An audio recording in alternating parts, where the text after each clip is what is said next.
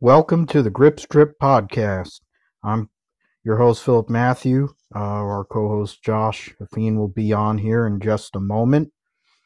And we're going to have a special guest with Benaiah Brabant, my buddy uh, from the old days at uh, Hudson County Community College. I don't know how two people from different parts of the world could somehow or other end up there.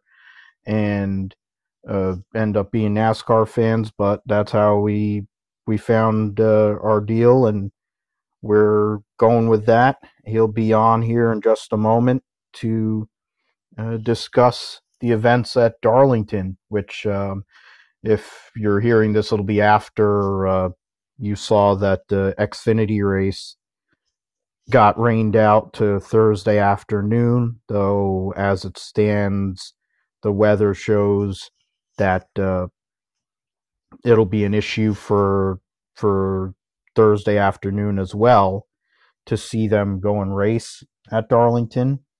Coming off of the first Cup race in ten weeks, the Your Heroes, Your Real Heroes 400, which Kevin Harvick ended up winning his 50th career Cup Series race.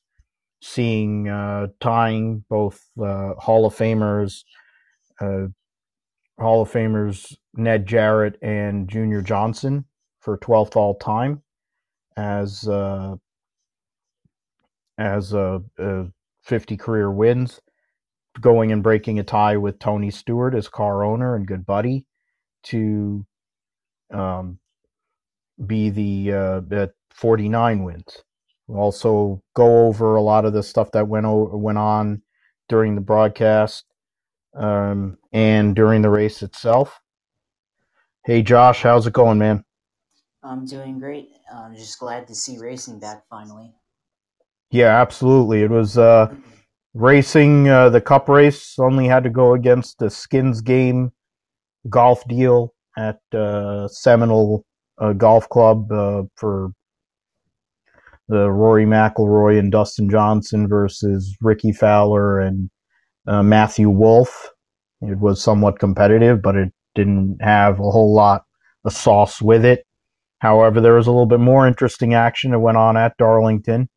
Uh, Kevin, I was just talking about how Kevin ended up uh, winning the the race and uh, uh talking just basically leading up to that. Uh, we'll also go over, you know, Hendrick Motorsports, JGR, some of the guys that stood out, like a couple, three people uh, that we'll go over, and then also mentioned that they canceled uh, the race until Thursday for Xfinity. So how's that going to all? How the logistics of everything for those teams who don't have as much um, clientele or people to go and get things going, uh, how is it going to affect them, especially the smaller teams, not the Cup affiliated teams? And then we're also going to focus on some of the issues that went on with some of the back markers, uh, predominantly Quin Houff, and how he was in the way when he's never driven a lap at Darlington. So let's start with Kevin Harvick. Number 50 is a big number, ties Junior Johnson at Jarrett, as I said, gets breaks a tie with Tony Stewart. He led more than half the race. It was basically uh, his show in the second half of the race. And there was really only three leaders during the entire event. There were more than that, but there's really three guys that led the majority of the race. And the, I mean, it, it, I was thinking, Josh, that the, the 550 rules package is great for restarts and it's good for about five laps. And then after that, at most racetracks, as it has proven to be, it doesn't really work very well. And at a track like Darlington, too, where it's very difficult to drive and you have hard rock tires as they do, it basically led to you know, a lot of separation and a lot of spread out action. And the Ford team really hit on the setup. They were laying in the weeds through the first two stages, but when it counted, they took the lead and they took off. So, uh, what are your thoughts on Harvick's 50th win and what that means in general, not only for his organization, but for him as a driver um, in the grand scheme of great NASCAR drivers.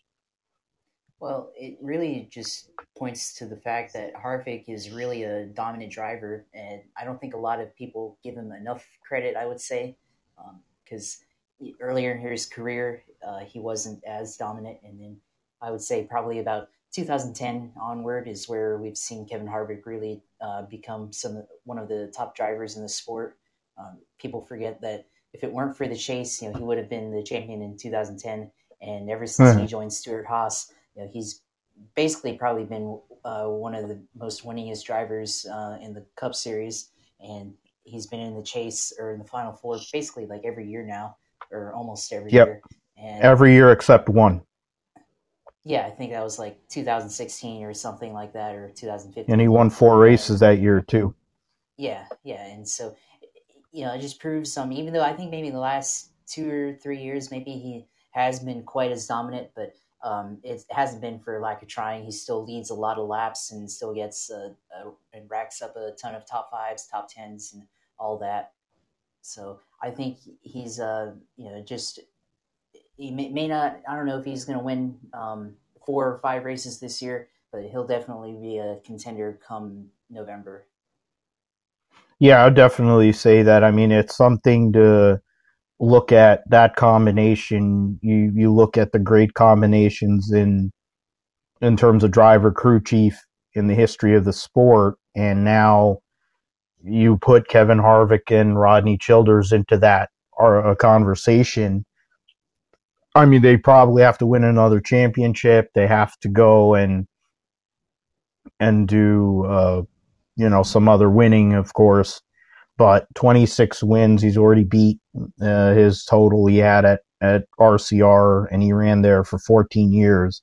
Uh, Clayton Caldwell, uh, my uh, uh, a good friend and writer at Frontstretch and the host of Talking in Circles, the other show that I'm connected to, he had a great post. He showed the career stats of Kevin Harvick: 466 starts at RCR, he had 24 wins which was a win every 19.1 starts, so every once every 19 races.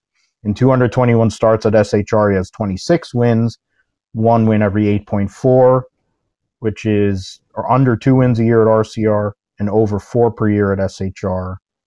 If he ran his entire career at the pace he's at now, he'd have 81 victories. So he would be in that Jimmie Johnson kind of area where, and then those elite, those great legends of Bobby Allison, Darrell Waltrip, Cale Yarborough, where they're in the 80s. Uh, if they had been together, I think that's what Tony Stewart wanted when he got his good buddy to come over there. He was able to get Rodney Childers too. That was his goal, I think, as much as him trying to go and be competitive, which he was, Tony was for probably three years uh, more or less uh, as an owner driver, and then he fell off with all the different things he went through, and then. Uh, but getting Kevin and having this org, that's why Kevin is staying. You know, that's why Kevin is going to continue on uh, driving for more years. It looked like he was going to go announce. He was going to go to announcing, go to TV, but he he uh, decided to turn around and and start at uh, continue with uh, continue with the, uh, the this team for another three four years. So who knows how many wins he's gonna he's gonna end up having by then. Uh, it'll we're curious to see what's gonna happen because there's plenty of time to go. Uh, I I figure we go from that and it's like, what did you think of the race? Like in terms of what was going on, how they handled it, the whole process, and then what the actual on track product was. What did you think of the race uh, on Sunday? Uh, I mean, it definitely felt weird not having fans there, uh, and I think I don't know. It was it was just weird to see them um, doing. You know, like I guess like all the spotters were up on the stands, and they had um, they had to separate them because they got too close together. I heard about that. Uh, I think I don't know. Yeah, I think was, that was what's his name. The the fourteen spotter as usual being Brett Griffin being Brett Griffin. Yeah. So right, right, and I, I, mean I think it probably went as well as it could have gone. Um, you know, given all the circumstances and everything. As far as the on track action. I mean, it looked like you know, even though they didn't have any practice and there wasn't any actual qualifying and the lack of preparation and the fact that basically just show up and, and leave and all that. Um, even with all that, it still looked like what we've seen from a typical Darlington race since the Gen 6 came in 2013, where it's a lot of uh, single file uh, racing and basically like it comes down to the restart and the first couple laps after the restart, uh, even with this package, uh, with the restricted uh, horsepower that they have, uh, where the first couple laps at the restart where most of the action occurs. Yeah, that's a great point. I mean, I didn't think about it in the sense of how the Gen 6 in all of its different forms has been in existence since 13. Uh, we talked about it last week how Toyota uh, has had a pretty good stranglehold at Darlington that didn't uh, continue on Sunday. We'll get into that in more detail. But it's true at Darlington, it's uh, they they doesn't matter what package they use, and in this case, this one's meant to keep people closer, but um, it didn't. But it's kind of par for the course, and uh, I I would also say that you know it was I think the competition, their little modified competition yellow deal, actually wasn't a bad idea. I think it actually seemed to work because they actually went and put four tires on instead of doing other things. I don't know how that'll work as we go to smoother racetracks, as we go to Charlotte for uh, the 600 in on Sunday or other racetracks. But I think that that actually has a good function. It might be some things they could do with these stage breaks. I think that would be an interesting way to go and mess with the field and or adjust things in the field as we go along. Who knows? Knowing NASCAR, that might be something they would do. Um, eh, but we'll, I guess we'll find out. We'll see what happens with that. Uh, I, I, mean, yeah, not having anybody in the racetrack just weird to see all that empty space. The grandstands completely empty when you consider what grandstands have been for the last maybe 10 years or so there's been more empty grandstands. So in that sense, it really didn't mess with anything. It messed with Kevin Harvick's celebration when he ended up getting up and nobody was cheering. But um, yeah, that's kind of what you know I meant yeah. by that.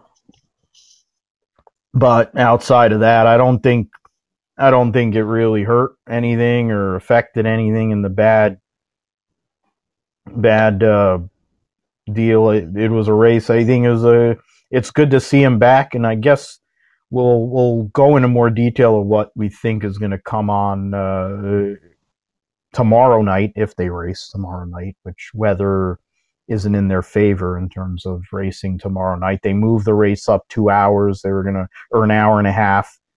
Uh, they say they're going to the the start on TV is going to be six, so obviously they're not going to start at six. Uh, they always draw out crap for no reason. They said it was a 3:30 TV start, and it took them until almost four o'clock for the race to actually start, which is idiotic at Darlington, quite frankly. Uh, but that's beside the point. Uh, the we'll go over the results here. Uh, Kevin Harvick wins his 50th career race, leading 159 laps, two times for 159 laps. Alex Bowman finishes second, Kurt Busch third, Chase Elliott fourth, Denny Hamlin fifth, Martin Truex sixth, rookie Tyler Reddick in seventh, Erik Jones in eighth, John Hunter Nemechek in ninth, and Matt Kenseth, the returning Matt Kenseth, for Chip Ganassi Racing in uh, what used to be Kyle Larson's car, finishes 10th. Uh, in terms of cars on the lead lap, there were 24 cars on the lead lap of course, they did an invert, so the top 20 were in will be inverted at the start of this next race, the Wednesday race. And Ryan Preece and Ty Dillon in the uh, Hump Day Geico Chevrolet will be on the front row whenever they race this next race at Darlington with Joey Logano, Clint Bowyer, and Ryan Blaney rounding out the top five. Uh, in terms of, we mentioned Alex Bowman Chase Elliott. Hendrick Motorsports definitely had uh, an interesting day. Uh, Jimmie Johnson, I had to say one of the things that came out of that deal was Jimmie Johnson and how he looked uh, during the early part of the race during that first segment and being able to look like his old self. And he was on his way to winning his only a second stage of his illustrious career, and he wrecked coming off of two uh, with Chris Buescher ending his day. He ended up taking the blame for it. It was probably pushing a little bit too hard, but you know he was fast, and it was that was the closest I think Jimmie Johnson has looked to being Jimmie Johnson in a long, long time. And you had Will Byron up there. There was a point where three Hendrick cars were in the top five, and it was almost like going back a decade or more, you know, when that used to be the thing. Uh, Byron ended up having a loose wheel and some other stuff, and he hit the wall, and that was the end of that for him. And of course, Bowman held on. He was one of only three guys that really stood out. Uh, Brad Keselowski was the only other guy that really led any big number of laps. But thing I would I would ask is like, what should we expect in terms of Hendrick Motorsports as we go on through this uh, uh, abbreviated kind of setup? And it, and it kind of goes back to what you were saying about the no practice. Like that's what they're doing: no practice, no qualifying.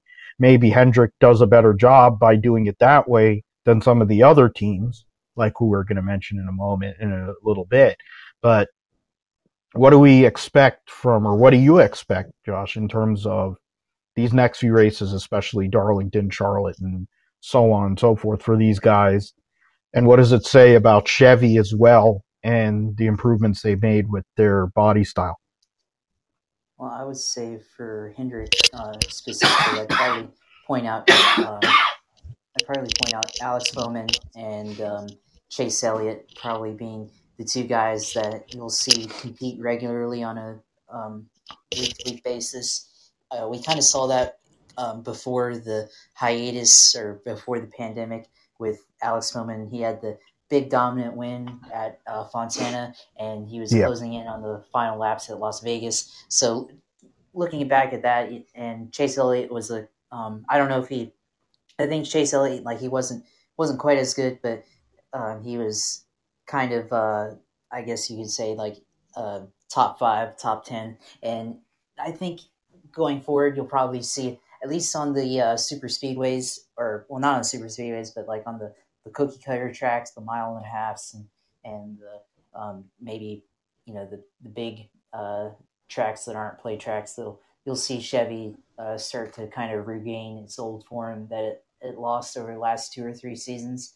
Uh, I think I think probably Alex Bowman will be the. Um, I mean, I, I know I'm saying Alex Bowman a lot, but like for whatever reason, he's just standing out to me a lot because he seems like um, he's been the most competitive uh, driver right now at Hendrick. Um, and I think Jimmie Johnson, you, you, probably will see him get back to form a little bit, but you know he's starting, you know, he's starting to see his skills erode a lot because you know he, he led up, he led a lot of laps, but then he made that mistake at the end that uh, took him out. I think, as you said, like he pushed too hard a little bit at the end, and probably wasn't that necessary given it was the last uh, lap of the stage, which is something you don't expect. You don't expect the leader to crash um, suddenly like that, um, and and on the the final lap of really anything, but I think uh, William Byron probably too um, should uh, have some solid performances, but I think with uh, maybe with his lack of experience, he uh, might not uh, perform quite as well as maybe Bowman and Elliott.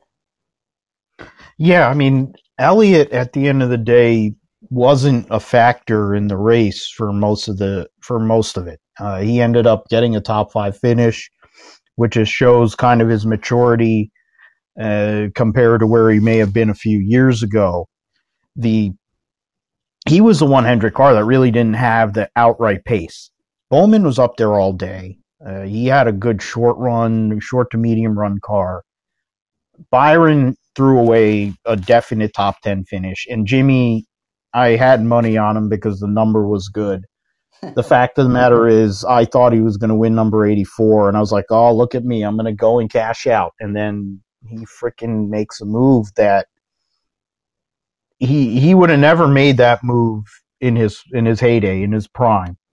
Uh, that that is just weird, and it's unfortunate because they wasted a great race car, and they wasted a real opportunity there for for Jimmie to get himself in a place where he could have gotten number 84, joined those legends, as we mentioned uh, a couple minutes ago, at 84 wins in, in Bobby Allison, Darrell Waltrip, uh, breaking his tie with uh, fellow three time consecutive champion, Cale Yarborough. And he just threw it away. Uh, and it's just crazy to me. Uh, I was pissed because I lost money on it, but I was also just it was just sad because it's that's what it has become for Jimmie Johnson uh, in his now final season, and what it has become for the last couple two, three, four years, three and a half years for him as a driver. But I do think that he'll he's gonna get he'll be hungrier and he'll be a little more on fire to want to go and show up and and come through. Of course, he's gonna have to come from tailback, as Rusty likes to say, and to make anything happen. He'll have a bad pit selection, all of that. But he'll he he's going to have a chance to get a solid top ten finish going into one of his favorite races, the Coca Cola 600, to possibly go and and and do something he hasn't done a long time, which is win. It's been 100 races now since he's won. Which there was a long there was a time where it seemed like he won every other race anyway, and it got old the same way as it did with Jeff Gordon and all those other guys. Uh, but I think he's he's back and he's competitive. And and Bowman signed a one year extension to 21, so he's going to be safe there. Basically, three of the cars are accounted for, but with both Bowman and Byron, they are out of contract as of the end of 21. Um, so they are still kind of driving for their rides, but it does give it does solidify Bowman's possibility of going after a championship for the first time in his uh, cup career. And that organization's kind of figured things out. That 88 team, the nine team, they're not going to do anything. I mean, uh, Fat Felon loves trinket sellers, and Chase Elliott, Clyde's the best trinket seller there is. So uh, he's never going to get rid of him. Uh, the big thing will be about the 48 car and who takes over that deal. Um, they talk about a bunch of things. I would. It's been out there. Clayton talked about it a while back, and there's other people who talked about it. That Brad Keselowski is probably a favorite for that ride. Uh, yeah, and uh, yeah, so I think that's something that over time here, as the season kind of opens up a little bit, that that'll probably come out. Uh, but I do see that Chevrolet. It's good for the sport having all the manufacturers being competitive. So the fact that Chevrolet is back in a sense is good uh, it means that there's going to be better racing, hopefully, uh, as the season goes on. Um, in terms of somebody who was affecting the racing and making it not as entertaining, uh, we go to Joe Gibbs Racing, who has been very dominant at Darlington Raceway over recent years. Every single one of their drivers has won the Southern 500 with air quotes, whether it was actually in April, May, or in September but they, even though three cars finished in the top 10, they really weren't a factor. Uh, Kyle Busch failed post pre race inspection, had to go tailback, and then got to the top 10, only knocked the right side off of it, and eventually have a loose wheel, which kind of screwed up his day. There was loose wheel issues for uh, Truex and Erik Jones, but both of them got up to the top 10. Of course, Truex also had a car that was complete dog crap. Um, during the first, you know, I guess 40, 50, 60 laps of that race. And if it weren't for the competition yellow and then subsequent yellows, he probably would have went a lap down, but he ended up recovering. Uh, the thing I would say is like Hamlin got a top five, but like the thing I would look at is, is there, should we really be concerned? Even, I mean, the fact is they got three out of the four top 10. I think all of them would have been in the top 10 if Kyle Busch doesn't go and do whatever. Should we really be concerned about some of the issues with performance on the Toyota side, or is it just you know they were able to get get what they got? It wasn't their best day. It if things kind of fall into place, uh, they'll be able to do what they've been doing basically for the past five years, which is kind of dominate the sport.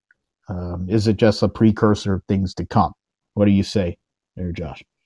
Uh, I think it's a precursor of things to come, actually. Um, and here, here's why. Uh, Martin Truex is 11th in points, and yeah, the points don't really matter, or the at least the, the standings don't really matter that much. But uh, he's only had one top 10, and that was this past race um, that he lucked into, I guess, with that yeah. uh, sixth place finish. But um, you know, like he was struggling uh, throughout the uh, beginning portion of the race. Like he was like all the way back in uh, 29th place, and you know he's been a guy that's been dominant. The, you know the the last uh, three seasons or last four seasons really, and I think I think there should be cause for concern because if he's not performing as well and Kyle Busch isn't performing as well, um, I think we're going to um, see maybe a changing of the guard. You know, we talked about Chevy getting back to form. Well, uh, it might be a change of hands. Maybe Toyota takes or goes behind Chevy, and it's uh, Ford and Chevy that are um, dominating the sport, and Toyota goes back. Uh, and Erik Jones is, you know, he's he's Erik Jones. He doesn't really do anything too special. Uh, you know, he's had a couple wins, but that's about it, and he doesn't really. Uh, I mean, other than restrictor plate tracks, I don't. I don't really see him uh, being like a, a threat to win on a weekly basis. Yeah, I mean he's a def- he was a defending winner of the Southern. I mean he still is a defending winner of Southern 500. He's the most recent winner at Darlington. Didn't have the greatest day. The 20 team is basically the R and D uh, team at JGR, and so he's never really going to get the best of it and you consider Chris Bell's kind of in the laying in the weeds, and he's had a pretty lackluster start to his Cup career, and so he's struggled. And there's references on social media about how people have raced an X amount of races and they're this many points behind Chris Bell. And when you consider that the guy has won 16 races in the Xfinity series in just over two years, and what he's done, he's a former truck champion. I think it's kind of no selling him. I would also say for all the people who love Matt DiBenedetto so much and the Reddit crowd that loves him so much, he wasn't really doing a whole heck of a lot in that 95 car at the start of the season either. He took off in the sec around, it started at Sonoma, and from then on, he kind of was on an upswing. Uh, but before that, they were completely out to lunch. Uh, there was rumors that he was going to get the fan vote at the All Star race, and I'm like, this is garbage. There's no reason that he should be in that race. It's it's part of why the fan vote's a joke. Uh, it's why Miss Hummer existed, yeah, in part, other than her sucking lots of dick. But it, it, getting back to JGR, it's like, yeah, Kyle Busch didn't have a great day because he and his team couldn't pass inspection. It wouldn't be a cup race without JGR failing inspection with one of their cars. Uh, it used to be the 20 or the 19. Now the 18 and 11 are getting nailed occasionally. It's still a, it and it affected Kyle. He wasn't able to get through the field as he's going to be able to get through whenever they run this Xfinity race here. Um, he's going to start 26th around some interesting characters. He'll be able to get through the ra- that field a whole lot easier. Uh, I, but he he had gotten to the top 10 and he was going to probably finish in the top 10 and uh, of course he didn't end it didn't end up that way because of the tire loose wheel hit the wall all kinds of stuff. And you know i think it's it's interesting in the sense that for kyle busch he's figured out a way to not race 13 races and win a championship. He figured out a way i mean you'll you could say whatever you want about it. It's fine. He didn't race 13 races he won a championship. Last year he basically was a non-existent through the entire playoff and was non-existent through half of Homestead. It took Martin Truex's team a loose a loose wheel on Martin Truex, and then some inexplicable uh, piece of tape on Denny Hamlin, and then Kyle Busch became a rocket ship in the second half of the Homestead race, and he's a two-time champion. So at the end of the day, when it comes to Kyle Busch, it's not like he hasn't figured out weird ways to win championships, and he has them. So even if he sucks for most of the year, he's capable of just showing up when it counts, and he's good at Phoenix. So that's where they're racing at one of the worst racetracks they run on the whole entire circuit. So he'll, uh, he, he, as long as he can get to that point, it's all good. Uh, Truex uh, struggling the way he has so far this year is not shocking, but you know Cole Pearn now in his retired, uh, owning a ski resort. Cole Pearn has been very uh, interesting and quite uh, uh, a great person to follow and read his posts. Uh, he talks about how bad the 550 rules package is. He talks about how uh, what's his name, David Hoots bet on races. There's all kinds of things that he says, and it's funny and it's sad because he was a great. That was a great combination. Those two. I mean, Martin Truex's Cup career matters now because of uh, Cole Pearn. Uh, before that, it kind of was two rate, three, two Cup wins and a bunch of nothing. Uh, and now he's a champion. He's won all these races, and uh, but it, this new James Small is this crew chief, and uh, Kaitlyn Vincie's husband as the car chief, and all that. That that didn't change. Uh, but they that whole combination, they're working their way up, and they're not going to win anywhere near as much as they did before, I don't think. But I think Martin Truex is going to be there. And of course, Denny Hamlin, because Reverend Gibbs loves Denny Hamlin, and because JD was his buddy. Um, and nobody loves powder like uh, like uh, Denny Hamlin. Uh, they uh, they finished top five, and he won Daytona, and he did the same exact thing last year. He'd have bouts or spells of not really doing anything, he'll win a race. Spells of not doing anything, win a race. And then he'll get to the final, he'll get around to the final eight, and then we'll find out what uh, JGR has to really say about this championship. Uh, switching to uh, another, like, completely different area, uh, three people that stood out, but there's two that we'll focus on right here. They're rookies this rookie class is one of the deepest rookie classes in in recent memory. It might be the deepest rookie class ever in the in just the sheer amount of productivity that they're bringing to the Cup Series, the kind of rides that they are in. And two people uh, stood out: Tyler Reddick for RCR, uh, coming off of two consecutive Xfinity championships for two different teams, and John Hunter Nemechek for Front Row Motorsports, uh, coming off of a you know meh kind of year with GMS. He's had time with Chip Ganassi in the Xfinity Series. He's most well known driving for his dad's truck team and winning with basically less than five people total or six people, whatever. Between him, his dad, Jerry Kennedy, I think, and maybe three other people. I think got like six people on that team, and they're winning races against some of these bigger organizations. Um, I mean, what do you think? Like, I, will I'll get into my thoughts, but what did you think, Josh, about those two guys? I mean, Tyler Reddick was buried. He started 29th. Uh, he started 29th in that race, and he he came up and he was a factor the whole day, uh, virtually the whole entire day. If he had track position, I think he would have been able to do a lot more work. John Hunter started 34th and ended up finishing uh, ninth. Uh, what do you think about those two rookies being able to finish top 10 in a cup car at Darlington in their first ever start there?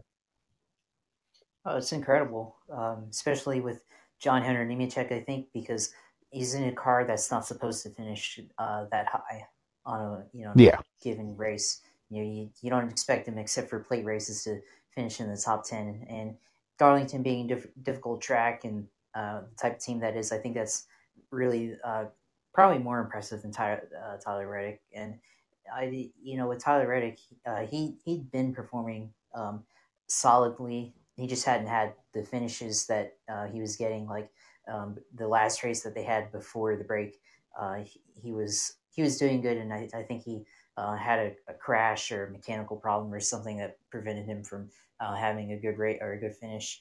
But um, I think him, I think he'll probably perform better overall. But that's just because um, he's in on a, a, more quality team than uh, John Hunter Nemechek. But John Hunter Nemechek, uh, he was able to pull out a good finish um, and do, you know, do something that, that we haven't seen, and uh, that's have a front row car finish in the top 10 for like the first time in ever. And I think you, you might be able to see some more solid performances, maybe top 15, things like that throughout the season here and there. Um, and I, I think uh, should be a sign of the future uh, for the sport.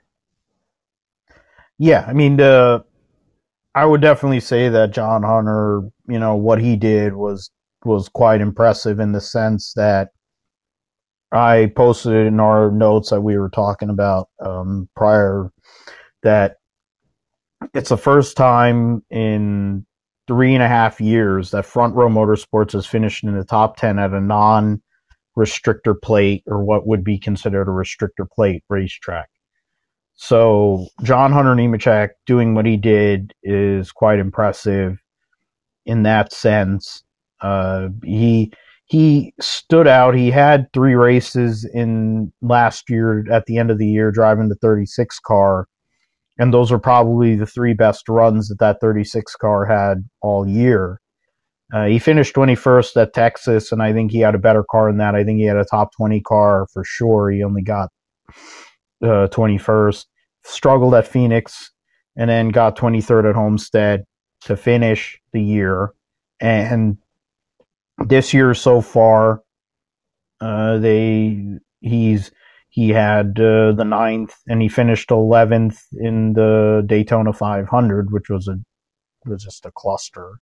And then otherwise, he was top 25. So the fact is, running top 25 is about where that team is generally expected to be, or what they've kind of become over the years from where they were to what they are now. And general you consider the driver they've had over the years, it's not like a who's who of greatness. Um, John Hunter Nemechek is raw, but he has a lot of potential. He has a lot of speed, and that combination with Seth Barbour, it looks like the two of them together understand each other and know what they need. And I think that is a great thing for front row, a team that is on the upswing, trying to build to be productive and competitive in this sport. One of the smaller efforts and getting a ninth place finish at Darlington's insane with that team. Uh, it's it, it's something you know with all these stupid charters and the nonsense of that that maybe John Hunter stays there and builds something. But I would also venture to say that someone like Roush Racing or someone like that that's a little above front row wouldn't do too bad, like a Ganassi, of course, because they need to find a replacement for Kurt Busch at the end of 21. You know, that there's they wouldn't do too bad by putting somebody like John Hunter Nemechek uh, in their race car. And it's a run like that that would say that he has the potential and ability to continue um, growing and becoming better. Uh, Tyler Reddick, I've been on that Tyler Reddick bandwagon for a while. Uh, he drove for he drove for uh, uh, Brad Keselowski. Um, sadly, got into an accident, got got into a deal with Austin Theriault, who I'm a fan of, and it basically put their careers. They both went off on separate angles in terms of Tyler Reddick. He's taken off and become an Xfinity champion twice, and he's Pop Pop's favorite driver for sure. Uh, he's made Austin Dillon show up and actually earn his money for the first time in many years. Uh, the RCR cars are running better in general, as we mentioned, in terms of Chevy. But his potential and his ability and speed with Randall Burnett puts RCR back into being competitive for the first time since Kevin Harvick was there, really. And that's a big deal uh, for RCR. And he's got the ability and talent to take them further than that as the season goes on. And we'll see what they do and how they build. upon this uh, race, but and these races because Phoenix he was also doing the same thing before he blew a tire. So, I mean, it, those two guys. I mean, the rookie class. Everyone talked about Chris Bell. He's had a struggle. Cole Custer has struggled. Uh, people talk bad about Daniel Suarez. At the end of the day, Cole Custer really isn't doing any better. Um, you you and then past those four guys, I I forget who else is a is a rookie. Uh, Garrett Smithley and he sucks, and and Brennan Poole, yeah, they both suck. So uh, they, in terms of the actual rookie class, it's really those four and Quin Houff, um, and who's who's completely irrelevant. Now the opposite of rookies is Matt Kenseth, and he uh, made his return to the Cup Series first time since uh, the Homestead finale in 2018, uh, jumping into the 42 car, started 12th, finished 10th in the 42 for Chip Ganassi Racing. Um, I would, uh, and also Ryan Newman after his uh, serious accident at the, the end of the Daytona 500 ends up getting a 15th place finish, which is totally Ryan Newman and totally that six team. Uh, I would uh, say, in terms of what it, what were your thoughts about both of those guys and what they did uh, on Sunday, Josh? And what do you expect? Can can both of these guys win uh, this year? Uh, and if so, or if not, whatever, like if so, where? And if not, why? Well, uh, I was it's pretty impressive to see Matt Kenseth pull out a top ten after not being in a car for um, over a year. Uh, I think I think um, it was a good good result for him, and the same thing for Ryan Newman.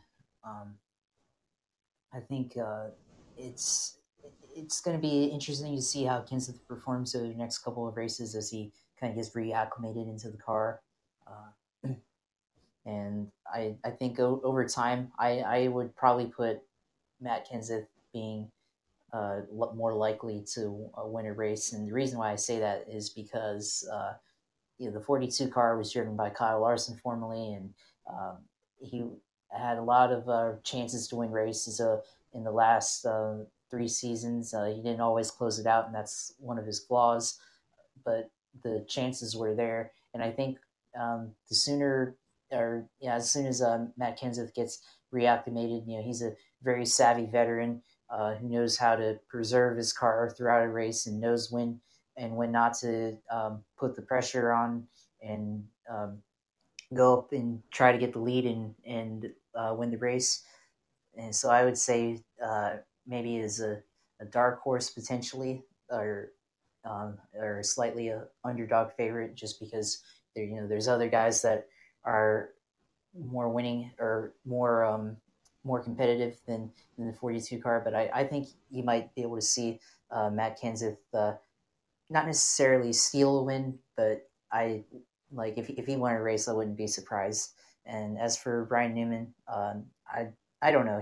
It's it's tough to say, and that's really reflective on Roush as an organization because uh, he's he's been a, a good driver for most of his career but Roush just hasn't been that good. And they've been close maybe in the last um, couple of seasons. They've started to improve from where they were like five years ago uh, or four years ago. But I I would say maybe Ryan Newman um, would be better for the maybe like the restrictor plate tracks.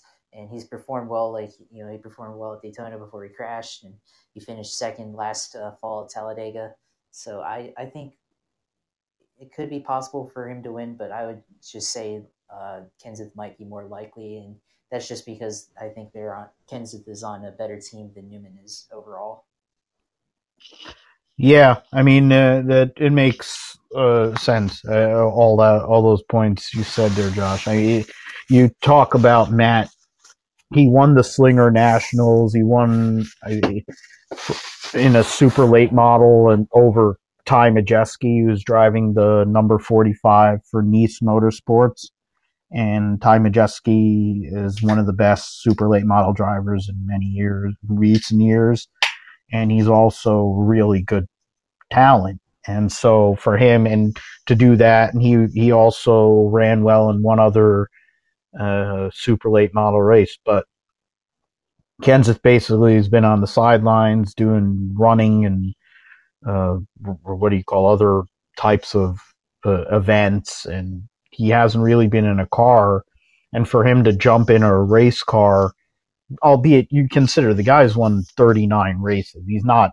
He's a he's going to the Hall of Fame for a, whatever he does, uh, Matt Kenseth. And I, there were times they showed him in the car that considering how that car was handling and the, how that car looked, that if he had, if the previous driver had been in that race car, it would have probably been in the wall, and he would have it would have been in the garage or they'd have finished in the 30s. Uh, Matt took a car that was probably not the best handling piece that he's ever had in his life in in a whole totally unfamiliar situation at a track that totally does suit Matt Kenseth and who he is and his driving talents and and pulls out a top 10 finish like it's nothing. And so I mean in that sense you have to go and give him credit uh, for sure. Uh, you know and and the it's something to see. He's 34th in points. He has to get into the top 30 first of all uh, to be eligible for the uh, Cup uh, playoff, and he also probably has to win a race. Uh, he that team, of course, Kurt Busch finished third.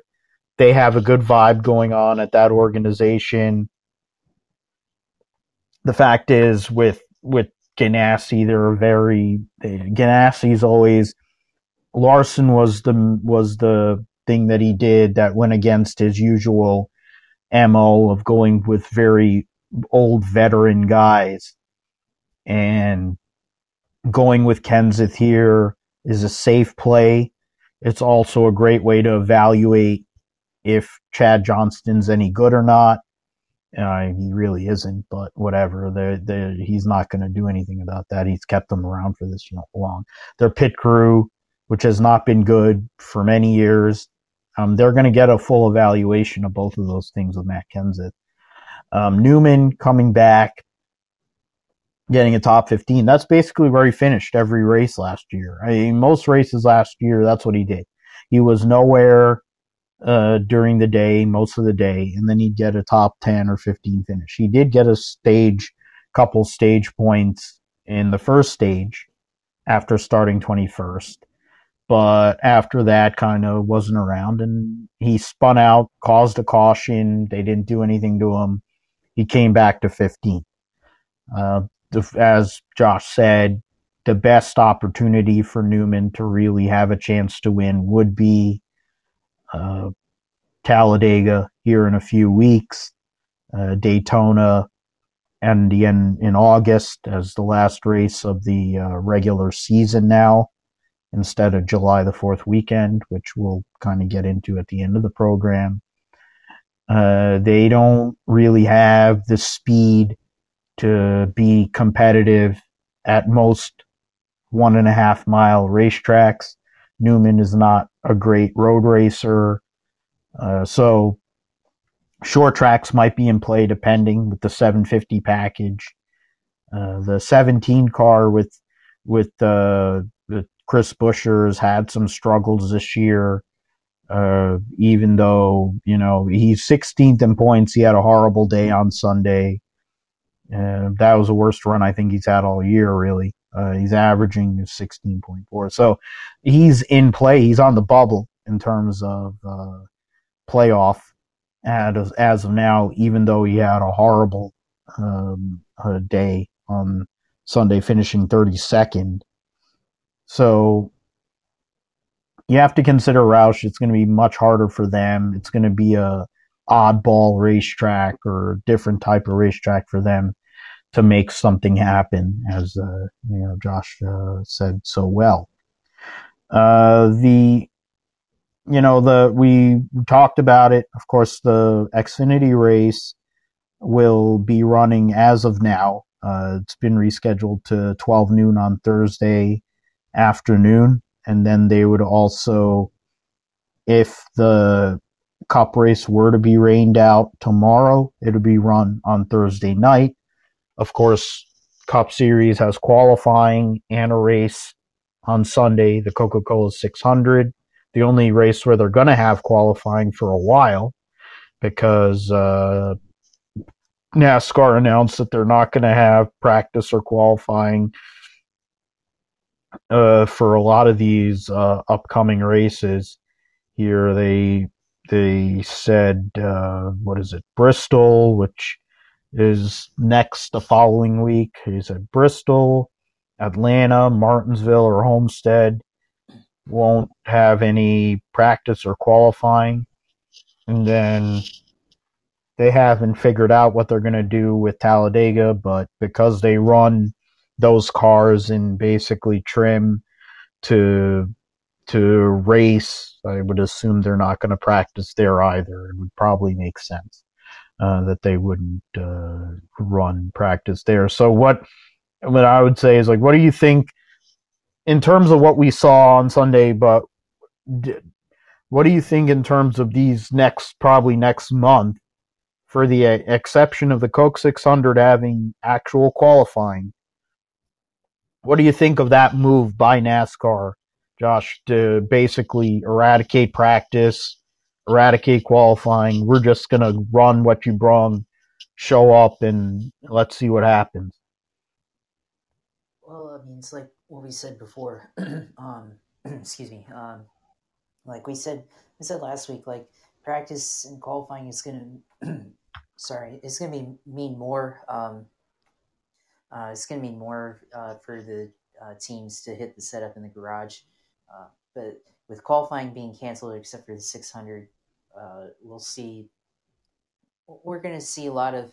It's going to give a lot of drivers who don't qualify good help, uh, especially like. I, well, I, I don't know exactly like which drivers aren't that great at qualifying, but definitely like like for example, um, I would say maybe like um, Kenseth. I mean, he even though he's not, I, I wouldn't know, I wouldn't say he's a good or great or bad qualifier, but I think definitely it probably helped him a little bit to start in 12th place and to kind of hang around in that that bubble the whole day uh, and and come home in the top 10 so i think at tracks that require um, good track position uh, and and where clean air is basically uh, king. I think you'll see uh, the drivers that are randomized in the tier that they are in uh, with how they're running qualifying um, with these randomized draw per um, the tier or you know prefer first through 12th and 12th through 24th and so on. Uh, I think I think some of those guys will have help because they're able to kind of stay within uh, that range of positions and probably we'll see at Charlotte um, those guys, like whoever's uh, whatever the order is with, uh, and it's probably going to be some some variation of the current order of the standings. I think um, with I think we'll see uh, a lot of uh, drivers that stay in the, in those groupings throughout uh, these next upcoming races. Um, and I, I, don't know. I, I think that's all I can say about that, really. Yeah, I would I would say that for the teams. I mean, I we mentioned it last week during the show that I I'm a proponent for anything that show that lessens the load per se on the over the road crew. Uh, basically, you have to go and take the car off the the trailer, run it through inspection, and put it out on the racetrack, and then you go from there. I look at how NASCAR runs race weekends and how they, they don't really have a great clue or idea of how to run a good and efficient race weekend. And I think this is forcing them to kind of do less is more. Um, I would hope that this would kind of deviate some of the races away from everything being at the same racetrack so that we'd have to have Cup Light per se in both truck and Xfinity. Um, you know, one day shows work for so many other series. Why can't you have one day shows with Cup? Um, why can't it's like if you're gonna get there at eight o'clock in the morning, the racetrack opens at eight a.m. You get there, the the people are there to run the race at six. Fans are open at eight. Eight thirty, you have a practice. You run a one hour practice, get some stuff done. You run a qualifying, and then you race at whatever they want to run at 3.30 3 o'clock for some reason for tv it doesn't work the ratings prove it run earlier get things done get in get out it's an efficiency deal um, hopefully what comes from this is that they're going to end up doing less practice have less days on the road for the people that actually make this sport come off uh, that would be a positive. In terms of did we like we talked about it through this so far. When you consider what we saw on the racetrack on Sunday relative to what we would have seen if there was practice, I don't think there really was much of a difference at all, like you said. And it's true. So what the hell do you need practices and wasting tires, which are not good in the first place, and wasting time? Show up, run what you brung. There's nothing wrong with that. Uh, do that and do that for all series and let's go.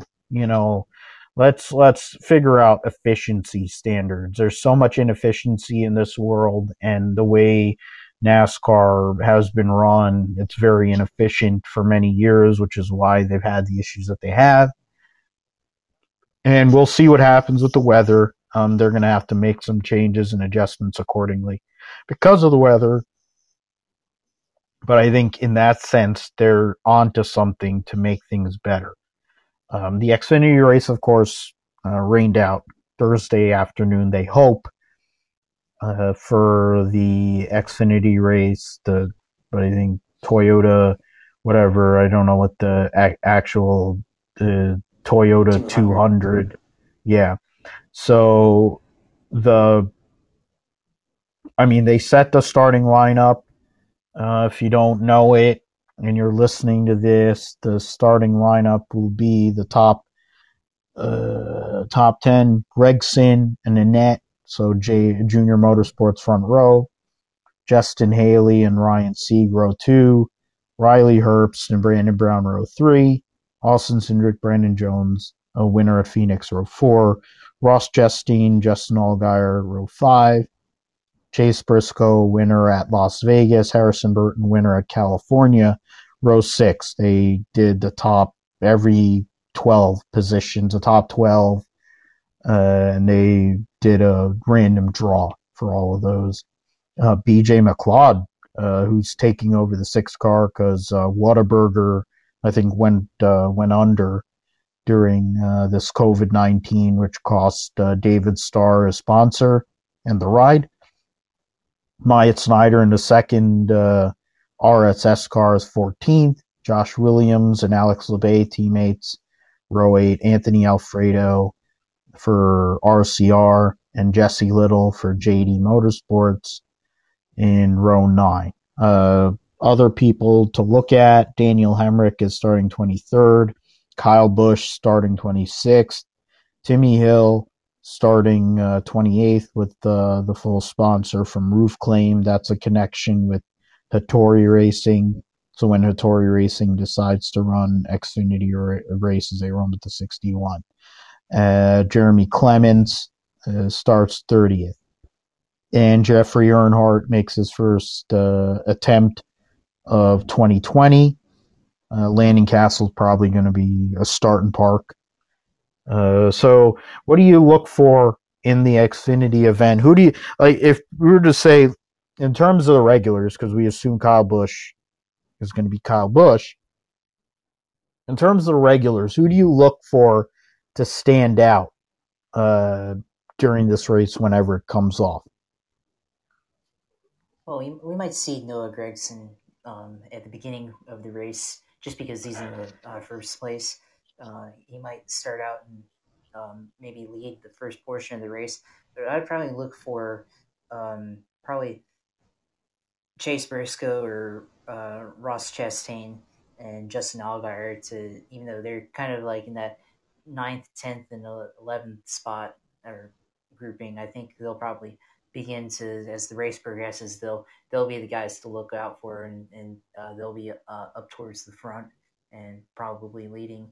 Um, and of course Kyle Busch uh, we, we, probably expect him to go through the field like a, a, hot knife through butter and if he's not in the lead he'll be in the top five at least yeah I, I would I would say that rose row six is where you really have to look. Uh, Briscoe and Burton have been the two best regulars so far.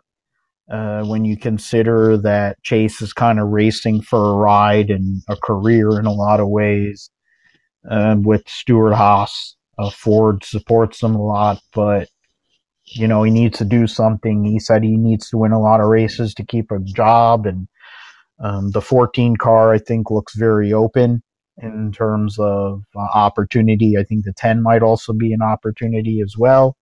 So Chase is kind of racing for a ride there. Harrison Burton is the next big thing at JGR. Uh, before, of course, Ty Gibbs gets moved up for no reason because he's grandpa's money, just like uh, Austin Dillon. The the fact is, oh, those two guys are going to be two of the guys we're going to look at moving up the cup soon. Ross Chastain, I would also look at the Kaulig racing, as you said, but Kaulig racing in general have not had a great start to 2020 compared to what they looked at like at times last year. Um, Haley hasn't won an Xfinity or race yet. Uh, this is an opportunity for him. Uh, the row two, those two guys never won in Xfinity in Haley and Sieg. You have uh, Chastain, who was considered a favorite for this championship uh, this, before the season started, has not really had a great start to the year. Now that he's focusing full time on Xfinity and he'll be running in the Rick Ware Cluster F in Cup, will they be able to make a step forward? Those are things that we have to watch um, and look at as we go along. Uh, the last thing we'll go over before we uh, let you guys go, um, you know, it, it, was something that stood out. We talked about it last week uh, during the show in terms of some of these uh, backmarker teams. One thing that came up, I think, during the race was was how bad uh, certain drivers were, and one of them being Quinn Houff, who had never run a lap at Darlington Raceway and started 27th. And I think, as much as you know, we goof on Ricky Stenhouse for obvious reasons, uh, was a part and part, part of the reason why Ricky Stenhouse wrecked uh, lap one, two turns into the race on Sunday because the guy's in the way. Uh, I, I, I think the initial question is before I go further, I will go deeper. Is like, is, are we are we really doing what's best for the sport, or what is in terms of the best things to make the sport look good when you have a guy who has never driven a lap on a racetrack, starting in the middle of the field, basically dropping anchor? Is that really a good thing or good look for this sport when you're doing that sort of thing, especially at a track like Darlington?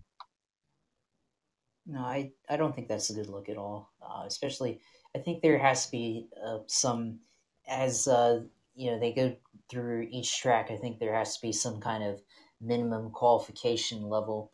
You know, there used to be a thing, and I don't know if it still is a thing, where at the plate tracks, like if you didn't have enough starts or enough experience, NASCAR uh, wouldn't let you race. And I think this was a thing. It's mostly a thing with rookies and uh, people who don't have experience. And I think I don't know if you see it or you've seen it too much in Cup, but it was I think I remember hearing that a lot, like with Xfinity with rookies there and and uh, uh, trucks and things like that. But um, I think you know, especially with how uh, the schedule is going forward, with no practice and and um, no qualifying and anything like that, I think there's probably got to be some sort of uh, I guess minimum level of experience that they need to implement for the field Because if there's a driver that's never raced on a track before, um, they should either be put to the back, like sorted to the back, I guess, or um, so they're out of the way, or they Yeah. shouldn't be allowed to race at all.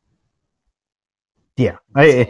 I think I think that would have would have solved uh, some of the initial issues that that uh, took place there at the start of the race. If if a Quinn Houff had been sent tailback, uh, that would have probably been better than what they ended up uh, doing. Uh, there's, I, I mean, I don't have a very high regard for him or that organization, but you should know better. Uh, th- there's people that go, like I look at Chad Finchum running for MBM. They took the points from the 42 or whatever team it was last year, and they were getting, because of rainouts, number, they were starting up front. But Chad Finchum's like, dude, I'm going to get out of the way and I'm not going to make make a, a a fool out of myself. I'm going to get out of the way.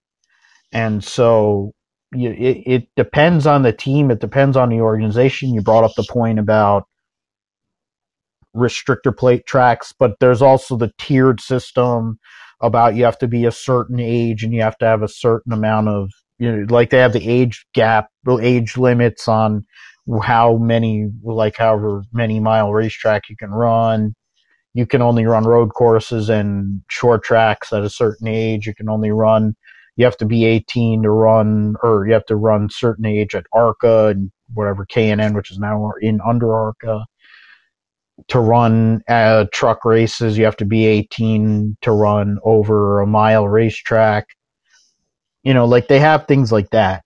But even with that, you should also hold that same standard as you move forward. I don't care that you're in the Cup Series you should actually have to be able to pass a test. Like they used to have a test at Darlington for running Darlington. And AJ Foyt, who's one of the greatest race car drivers ever lived, failed his initial Darlington test. So that's AJ Foyt. He's actually good at driving a race car. Quinn Houff couldn't drive a hot nail through snow. And he was out there and he was dropping anchor like it was like he was driving my Kia. Uh, and it's not an offense on Kia. It's the fact that I'm I'm driving a family. I'm a, driving a grocery getter, and he looked like that's what he was driving, uh, because he he sucks. It it's it's kind of makes it a farce. It's a farcical, completely farcical uh, thing when you do stuff like that, and you put people out there that are probably unqualified uh, to be out there. Um, and that's that's something that when you're talking about a sport that has a captive audience and has the opportunity to make something happen, you should be able to manage that sort of thing. But obviously, it's NASCAR; they have to show why they are who they are. Um, we'll uh, end right here. I'm trying to see uh, my buddy Nate. I sent him a link, but he didn't uh, seem to call in.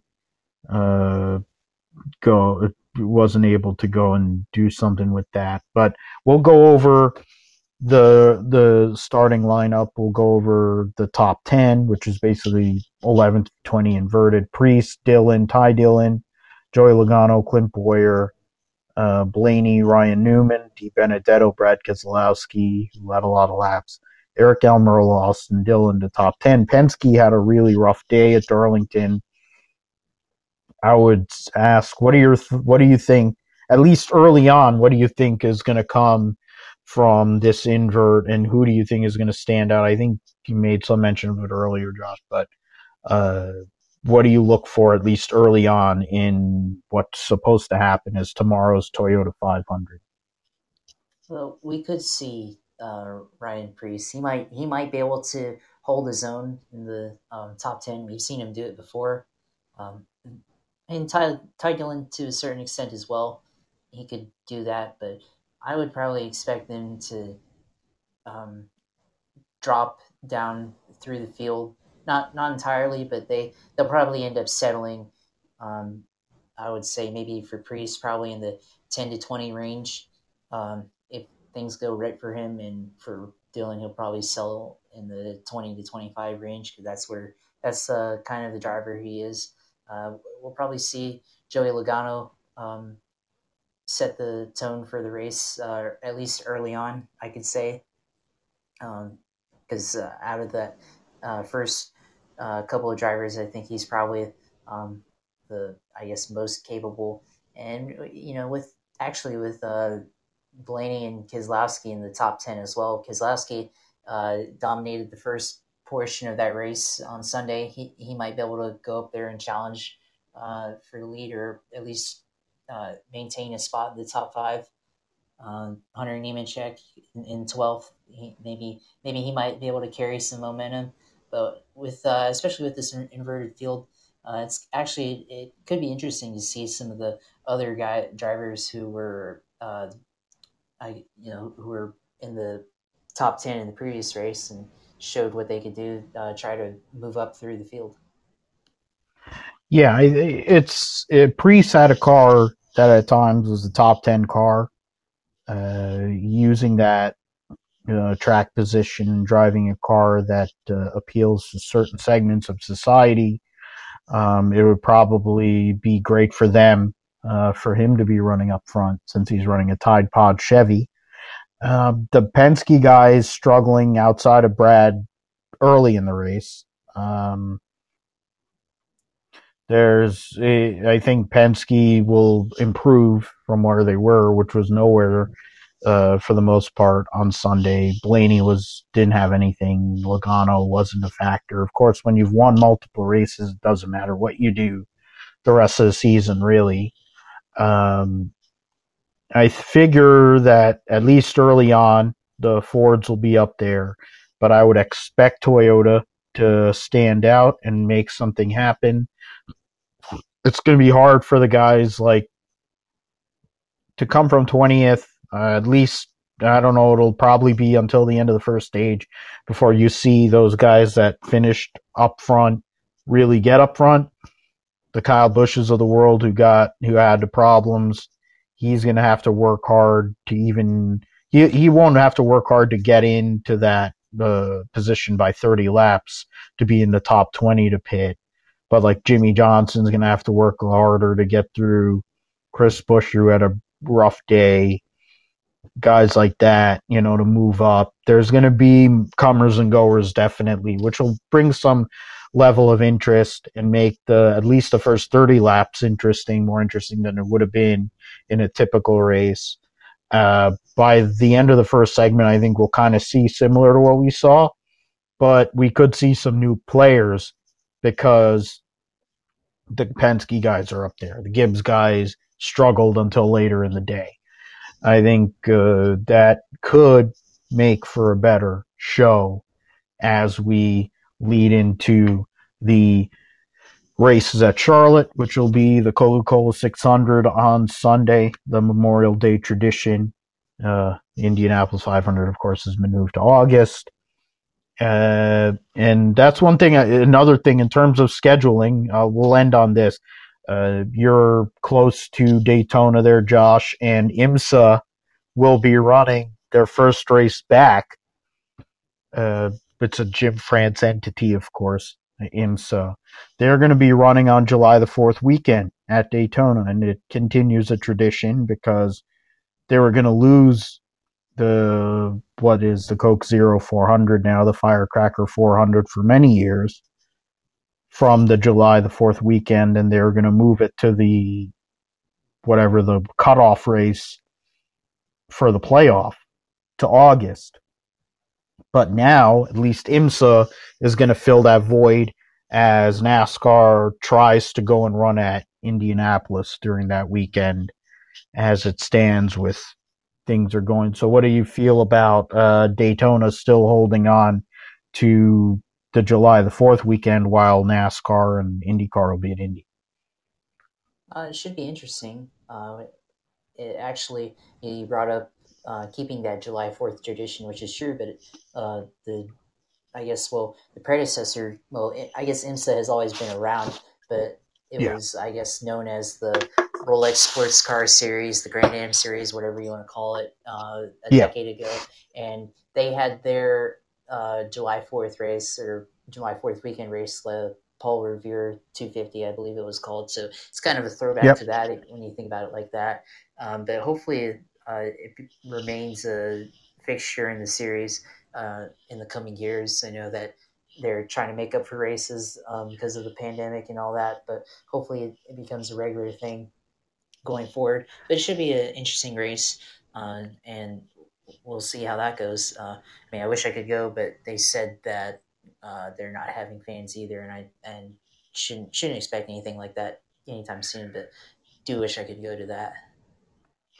Yeah, I mean, uh, I don't think fan access to big sporting events is going to be happening anytime soon for any of the major sports. Uh, I do think that it's good that they are coming back to what was a tradition for many years, even before the Grand Am days of the uh, Yeah, Paul Revere 250, um, which was a remake of what they had in the six, 50s, 60s, or the 60s and the 70s.